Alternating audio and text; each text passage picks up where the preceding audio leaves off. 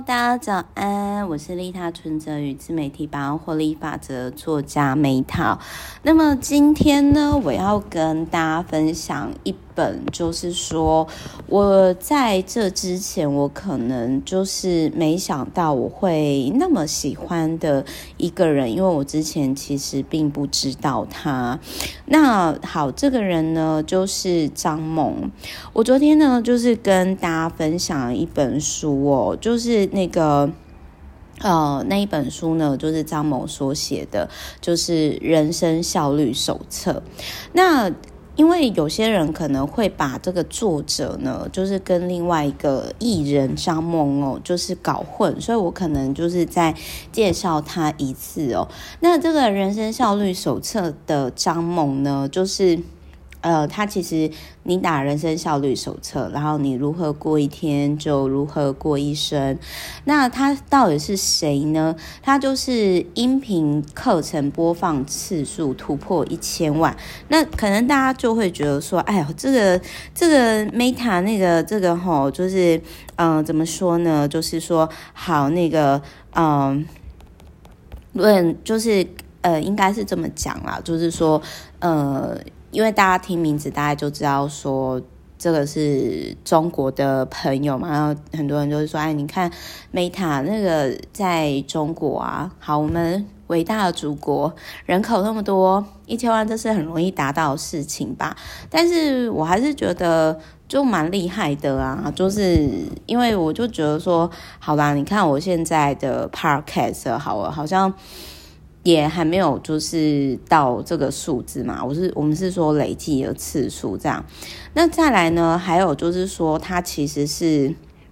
刚过三十岁，然后就已经是三个品牌的创办人，还曾经登上纽约时代的大荧幕。那他如何就是说？这个差距是如何就是拉开的？而且他其实是有找到前首相 David 啊，然后脸书营运长 Sherry 啊，然后呃苹果公司的总裁，就是请他挂名挂名推荐。那重点是这个女生呢，跟我们一样，就是跟跟我差不多啊，就是她其实是八零后，她是一九八六年生的。那那个时候我就觉得说，天啊，这个。而且因为她短头发很好看，是属于知识型的女生，跟传统类型不一样。然后我就觉得说，哇，我觉得，诶，我想要理解这女生，因为狮子座女生呢，就是会，各位就知道说，狮子座女生就是，嗯，我想要看看，就是这类型的女生。好，那我那个时候就看到说，我那个时候就看到说呢，他其实他的经历，比如说他成立了 Leader 创始人，然后青年加速器，然后以及就是职场知识技能平台，毕业于北京师范大学，获得英英国的语言文学与经济双学院的学位。这样子，那当然就是其实张萌他在我我一开始其实知道这个人，其实是那个时候，因为我最近其实在追樊登老师的影片，因为樊登老师他讲了很多书籍，我觉得都非常的精彩与实用。那结果我因为他，然后听完之后，我就觉得说，哎，我其实这我觉得这个女生她所分享很多东西是非常实用的，因为我之前我其实就提到过，就是。我不太喜欢听一些男生讲的成功人士的那种成功学，为什么？不是说不好啦，而是说，而是说呢，就是男生跟女生的状态不太一样，就是适合男生的成功方式，不见得适合女生。然后，所以在我理解完，我看完就是他的人生。效率手册以后，我就买了他一系列的书。那各位如果有兴趣的话，就是也可以就是参考他的，呃，从受欢迎到被需要的这一本。那我在当时呢，其实就是。我我想要分享是说，因为其实女生跟男生的成功历程是不同的。那在这一本书里面呢，就是在这一本书里面，我讲一下，就是我的我个人觉得说很中肯的中肯的地方。好，首先就是呢，张猛他其实有提到说呢，模仿是创造的第一步。那他有提到说，就是。你要找，就是他他有提到那个七个小七七，就是你要找七个。嗯，我我先讲一下好，我觉得他有提到一个让我比较突破我之前概念的地方，就是他说，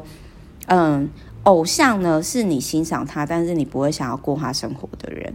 而榜样是什么？榜样是你你会想要超越他的人，所以你会你可以就是设定一个很高很高的偶像，比如说。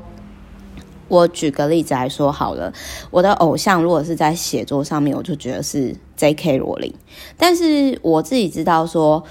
嗯，就是我可能畅销量，就是因为我写不出小说嘛。我之前就有提到说，我是一个只能写我实做过、我经历过的事情的。我可以写环游世界，我可以写。开公司，我可以写 OK，我如何成为畅销，就是台湾本土畅销作家的这些经历，但是我不可能像富坚义博或者是 J.K. 罗琳一样从无中生有的这个部分，所以我我欣赏 J.K. 罗琳在写作上，但是我不会想要过他的生活，因为包含他曾经。呃，就是比较辛苦了，就是离婚的过程，然后带小孩那些，那个人生经历或许是成为他灵感的启发，但是说实话，我真的不会想要过他那样的生活。那这就是我偶像。那我的榜样是什么？我就必须要说，我觉得好，比如说像张某，我觉得张某呢，他其实就是我的榜样之一。就是在我七个人当中，我觉得他可能是我最高的榜样之一，因为我觉得他做的太多太厉害的事情了。那我可能。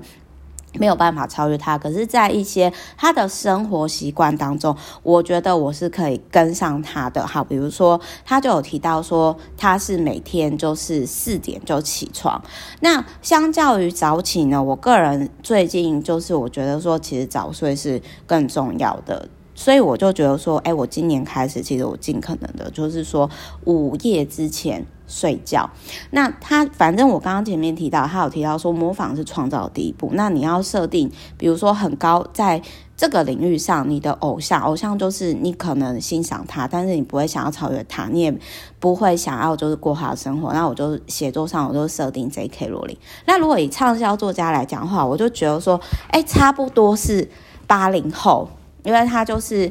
甚至他其实张猛还小我一点，可是他的成就是超越我，那我就会觉得说，榜样七个榜样当中，其中的一个榜样呢，就是张猛。那他就有提到说，这七个榜样你可以把它列出来，然后呢，就有点类似说，你去追踪你的潜在竞争对手有谁，然后呢，你就是设定说。这七个，然后你看，就是从什么时候就是可以超越它，然后超越之后你就把它刷掉，然后你就再设定新的新的榜样这样子。那我目前来讲的话，呃，我个人是觉得说，就是七个我觉得有点多，那我可能就是。比如说一个偶像 J.K. 罗琳嘛，那剩下三个我可能想要就是大概是在三到五年，我觉得可以跟上他的。其实我不太喜欢说哦，我想要超越别人，我是还好，但是我觉得说我可以跟上他的。那张猛就是其中的一个这样子，他是里面是说找七个啦，但我觉得就就三个，就是三到五年三个。那张猛我觉得就是其中一个这样子。那他还有其中一个点就是说，哎，女生。最好选同性，比如说男生你，你想要超越的榜样，好，就是你的目标，那你可能就是选择同性的。那女生就选女生，因为我之前曾经有有看过，其实我蛮认同这个概念的，因为女生呃，之前就是有女生她都说她选择榜样是男生，然后我觉得说。呃，因为男生跟女生除了生理性天生不同，然后还有就是说，其实职业生涯或者是人生，因为女生要考虑结婚生小孩，所以如果你今天你是一个女生，你选择了男生的角色的话，那其实你会非常非常的辛苦。哦，但我另外我想要举个例子来说，好，比如说我另外一个我觉得是榜样啊，就是七周遇见队的人。那七周遇见队的人的那个凯瑟凯瑟琳的那个女博士啊，就是。他是心理咨商师，不好意思，我说错了，他不是女博士，他但是他的心理咨商师。那他其实是在四十岁的时候结婚，四十三岁的时候自然产，健康有小孩。那同时他还有国际性的事业，因为他有他有专业执照，然后就是有工作坊到处飞。那我觉得就是他就也是我的其中一个榜样，但我并不会想要超越过我这个榜样，我会想要就是跟上他，或者是如果可以的话，就是跟他们互动这样。那再来就是说，他有提到说，在激励中不断前进。我想要跟大家分享，就是说，你看什么，或者是就是呃书，就是 input 什么，会成就怎样的你。那他在这里，他就有提到说呢，就是自我输入跟输出。好，比如说我为什么每天都会。呃，还蛮享受。虽然很多人就会说，Meta，我觉得你挺辛苦的，你你这样不累吗？但是我必须要说好，比如说像我看完张猛的这一本书，就是《人生效率手册》，他的另外一本书《情商》那一本，我有空，好，我这个月来看看有没有时间可以讲。所以就是他就有提到说呢，就是说。嗯，我想要讲的是说，我还蛮认同，就是他的自我输入跟输出的部分，因为各位可以看到，就是说我其实去年讲了，就是超过三百六十五集嘛。那我觉得日更，就是说每天看一本书，跟每天输出一篇，不论是文章或者是 podcast，我觉得对我来讲，这是生。为一个创作者来说，哈，不管今天你是不是事业经营者，那我个人是觉得说，这是一个很基本的，我觉得这是一个很很基本的事情啦。那他其实里面有提到说，写作是一种输出，我觉得自媒体它也是输出的一种方式。然后我也很认同，就是说，敢比会更重要。那他说要抓住一切可以锻炼自己的机会，好，比如说现在 Clubhouse 很红，我觉得就是说比起要增粉，我觉得不如就是说，哎，你把握每一次可以去发表自己感受的机会。那再来呢，就是他其实里面呢，就是他也有提到说呢，灵感笔记的这个部分。那我我想要跟各位分享，就是我之前在人类图自学圣经里面也有提到说，因为我有一条有时候就会突然就是想法很多很多很多很多爆炸的状况。那在那个时候呢，其实我就会把它写下来。那写下来的部分呢，就是跟这本书不一样的地方，就是我会用。左边就是我写下我现在可以做的事情，比如说我现在可以录 podcast 啊，我现在可以去倒个垃圾啊，去喝杯水。那右边呢，我就是交给宇宙，比如说哦，我车我出了一本很畅销的书，或者是我遇到很棒的投资人、厂商。就是交给宇宙的状态。那这个部分，如果说各位有兴趣的话，你们可以去看《人类图自学圣经》第十一十一号通道的那个练习题，这样子。那他还有提到说，就是我觉得他里面还有提到说，就是呃，让我比较比较印象深刻的就是说，这个我觉得他很强，就是。因为他说他每天，因为这其实也是我，我必须要说，我觉得这本书解决我最大的一个问题点呢，就是除了他前面有提到说你要选择七个，就是呃，你想要，就是我觉得这本书吼，让我在第一次看的时候，就是这本书是我我先讲一下，这本书是我会留校查看一年的书，然后也是有机会我跟那个。我比如说，七周遇见对的人，或者是人类图自学圣经的那个女性作者，这三位都是女性作者，是如果我有生之年，我会真的想要亲自跟他们道谢的人。然后再来呢，就是说他有提到说，偶像跟榜样不同，以及就是说你在选择榜样的时候，你应该选择同性，这我非常认同，而且真的是有解决我之前困惑。第二件事情就是他有就是有解决我。的问题点，我觉得这是这本书里面最重要的地方，就是，就是他有提到说，他其实早上的四点到七点呢，都是在学习。那我必须要说，就是虽然我一早起来，就是我会选择像做，就是如果可以的话啦，就是说尽可能就是选择创作。尤其创所谓创作，就是说你现在不做不会怎样，但是它长时间它会改变你人生的事情。但我必须要说，在过去的，就是从我开公司的这几年来说的话，今年第就是即将迈向第五年嘛，然后。嗯，我必须要说，就是我多数的时间，不论是我客户或者是在创作上，我其实是处于一个就是比较给予给予比较多的状况，但是我 input 比较少。然后我其实去年的时候，就是我其实一直有在，当然我也蛮谢谢，因为以前关系，我一直在思考说，就是那我应该要加强在学习上。可是呢，就是我常常一直会有一个状况，就是因为我。客户目前超过五百多位嘛，然后我一直没有一个可以专注时间。然后张猛在这一本书里面呢，就是提供给我突破盲点，就是，哎，对，如果我今天我是四点到七点起来的话，那其实就是如果我今天是四点到七点起来的话，那其实就是说我每天就有三小时，然后呃，再来就是说。再就是说呢，呃，我之前有另外一本书，华腾子苑医师讲的，就是一天是别人四倍。他有提到说，早上一小时是晚上的三倍。那等于说，我每天的，呃，我每天的早，呃，三小时，如果我全部在投资学习上，虽然不太可能啊，但是就是说，如果我全部投资在学习上面的话，那我等于说是一天有每个人的九小时，诶。就是就是三乘三倍嘛，要等于说就是九小时内，那长期下来就是会拉大距离这样。那所以然后再我另外我也想要分享一下，就是我个人是真的觉得说早睡可以避开很多事情。那比如说像我昨天，其实我大概九点还是十点，我就其实已经很很迷茫路线了。那我我后来其实我个人也真的觉得说。晚上啊，晚上其实还这个讲起来有点偏见哦，但是因为鹏哥其实之前是公务员，然后他有跟我提到说他有偏，就是我男朋友其实有提到说，他说呢，其实他早上的时候，清晨的时候，他说那种凌晨，嗯，大概三点左右还在路上晃的人，通常都是精神状况有问题的人。那我就在想说。那我就在想说，哎，后来我回想了，好像真的就是早睡真的是可以避开一些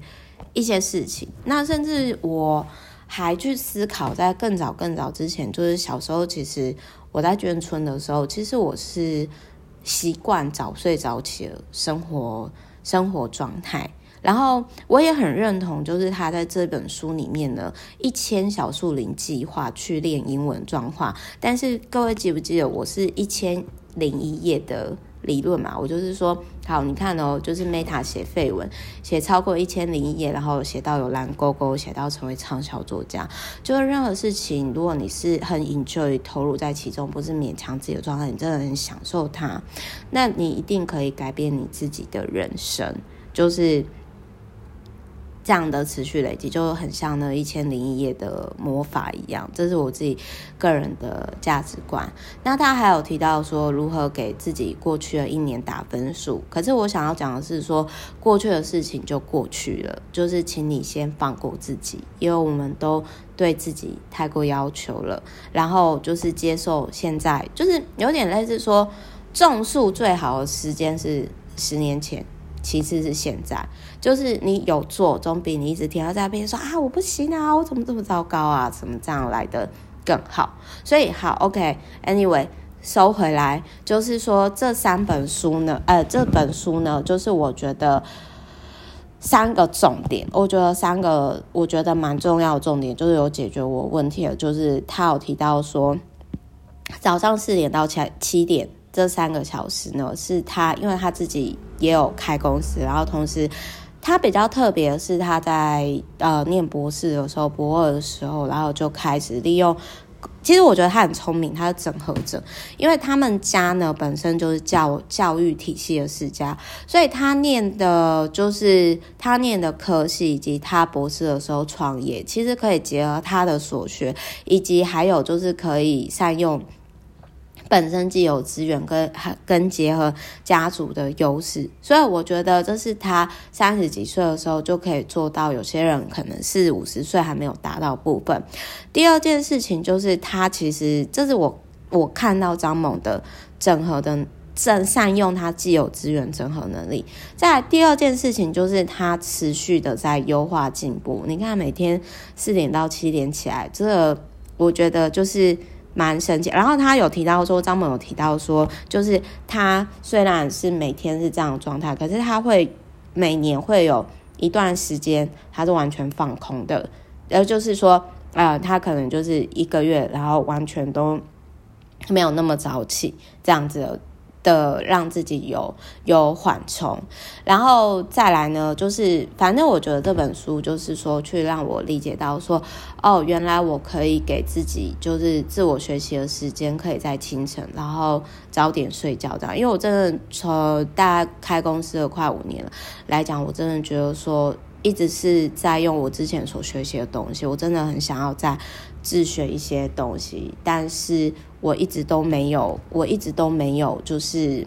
呃，就是，我觉得我没有一个榜样。那张猛是我一个榜样。那再来就是他有提到说，偶像跟榜样不同，我前面已经有提到嘛。那我就重新的思考，哦，对我的偶像跟我大概三五年内，呃，我想要参考可以跟上的榜样。好，这个就是，这就是第二件事情，我觉得挺好用的。那第三件事情呢？第三件事情就是他有提到，就是说，但是这个其实我之前也都有提过啦，就是一千天小树林的计划这样子这个部分。那我我我想要说的是说，呃，其实他有提到说，人跟人会渐渐拉开差距，特别是体制外跟体制内的人。这个其实我在那个就是同学会的时候我就。渐渐有发现了，但是其实你出了体制外之后，就很像那个之前又有白书啊，就是说好，虽然同样都被定位为很厉害的 A 级妖怪、S 级妖怪，但是问题是你会知道说，当就是出了体制外，没有既定的，就是客观。评分标准的时候，你就会知道说，在不同领域呢，你自己其实是在哪一个位置上。所以总而言之呢，看完这一本书之后，我个人是觉得说，对于我来讲有启发的两个点，就是说，首先哦，我我重新的在确认了自己的偶像跟榜样。然后在第二件事情呢，我重新给了自己就是早起的价。诶，其实主要是我还要给自己一个一定会早起的环境，就是各位知道说，我就砸钱，因为我就砸钱，我就是会想要把钱赚回来做到嘛。就是我就加入了那个答应我的 VVIP，就是杰方就是找我去。那个就是全台湾最大富乐分会 BNI，那我就决定我要去了，这是我给自己的环境。那再来呢，就是我觉得第三个，我个人会想要就是说去做事情，就是他有提到一千天小树林计划。那我但我觉得我可能还要再锁定一个，就是我真的。会持续的主题就是除了创除了创作创作之外，那最后我想要讲一下，就是说，如果你目前的状态呢，可能跟。我之前一样，就是说，可能处于，因为我之前其实我也知道早起的好，然后我也知道早睡好，可是我做不到，为什么？因为我那个时候整个在建立我自己的订阅服务的获利系统，我整个才刚创业，公司才刚开，我有很多很多我不知道该怎么去学习的部分，那所以就是说。如果你现在的状态，你真的没有办法做到，没有关系，亲爱的，没有关系，因为你要想嘛，就是我曾经呃之前就是因为我的颈椎出了问题，然后我没有找到适合我自己的医师跟物理治疗师，所以我花了很多冤枉钱，然后睡不好，我有十年呢，我有各位想象，就是说我有十年都是这样的状态，那我我觉得说，其实每个人在适合的时间。你一定就可以这样开始，所以你不用勉强自己。其实我想要跟各位分享的是说，你就让这件事情自然的融入在你生活当中。那如果它适合你的，它一定就会像比如说像 Meta 废文就持续持续下去。你只要有做就很好了，真的。但是真的不要，就是因为因为我觉得张猛他就是因为毕竟是来自伟大的祖国嘛，就是祖国的人都是会比较狼性的。可是我个人会觉得说，好，比如说我我并不会想要像张萌里面提到说，我要超越这个榜样，超越这个目标，我不会。但是我觉得说，哦，这个不错，我可以跟上，我可以做到适合我自己的方式，这样子提供给各位参考。然后就是大家也可以。看完之后，然后去思考说，哎，那个就是你的偶像是什么？那你的榜样是什么？那我那我自己知道说，其实 啊，这样讲好像有点不要脸，但但我必须要说，其实我之前呃，其实不止一位 V P I P 曾经很老实跟我讲过说，呃，我就是他们的榜样，甚至呢，就是其实就是也曾经有 VVIP 讲过说，Meta 你知道吗？曾经我。不是那么的喜欢你，因为我就觉得说，凭什么你可以，我不行。然后那，但是他后来还是成为我的 VVIP，而且坦诚这样跟我讲的状态，那我也觉得挺开心，因为后来他也达到他确定要的目标，这样。那所以呢，最后我想要送给大家这本书，呃，这本书我觉得最重要的是什么是你一生的志业，什么是你一生的目标啊，比如说我自己，我觉得我一辈子会做的事情，我之前在另外一本书《日日进好》我就已经分享过嘛，就是说。我觉得每一本书都可以解决某些人的卡观点。那我会做的事情就是，我会跟，就是我这一生我一定会跟一万个人以上，我觉得啦，客户或者是人接触。那我只要做好一件小事就好，我就跟他们分享。比如说，他们如果问我有什么问题啊，对，我天生问那个被问事了，是不是？就是，然后我只要回答他们。就是哎，我觉得这本书或许可以解决你现在卡关点。但我觉得我人生做好这件小事就好。然后它目前还在持续增加当中，嗯，这样子。而且我想要跟最后，我想要跟大家分享一个点，就是因为你不不可能尽信尽信书不如无书嘛。那我想要跟各位分享是。这本书相对于的另外一个理论，就是我不知道各位有没有听过懒蚂蚁理论。懒蚂蚁理论呢，就是啊、根据有一个研究，我现在就是直接上网查给大家看哦。懒蚂蚁理论是这样，就是说，如果今天呢有一百多只蚂蚁，那你就可以看到说呢，就是大概会有二十只蚂蚁，就是它其实会在那边，就是这个。这个其实是那个北海道大学长谷川教授研究的，他把九十只蚂蚁分成三组，然后呢，就是安排摄影机，然后他发现到说，其实每个小组有两层蚂蚁是不做事情的懒蚂蚁。那重点来了，为什么大家就是可以容忍，就是一群？就是不干活的废物，然后那时候我心里想说，哦，好像好像我诶，就是因为我觉得 VVIP 都很包容我这慵懒废的小 Meta 这样，然后但是问题是呢，当今天如果蚁群哦，就是发生没有食物的状态的时候，反而是平常那两层的懒蚂蚁会马上带领蚁群，就是找出新的食物来源。就是他们的平常的闲晃，其实是用来侦查跟研究。简单来讲，就是不循不循常规，想做就做。然后我心里想说，对啊，真的就是我诶，因为真的很多很认真工作 VVIP，在专业很强的人，他们会跑来找我，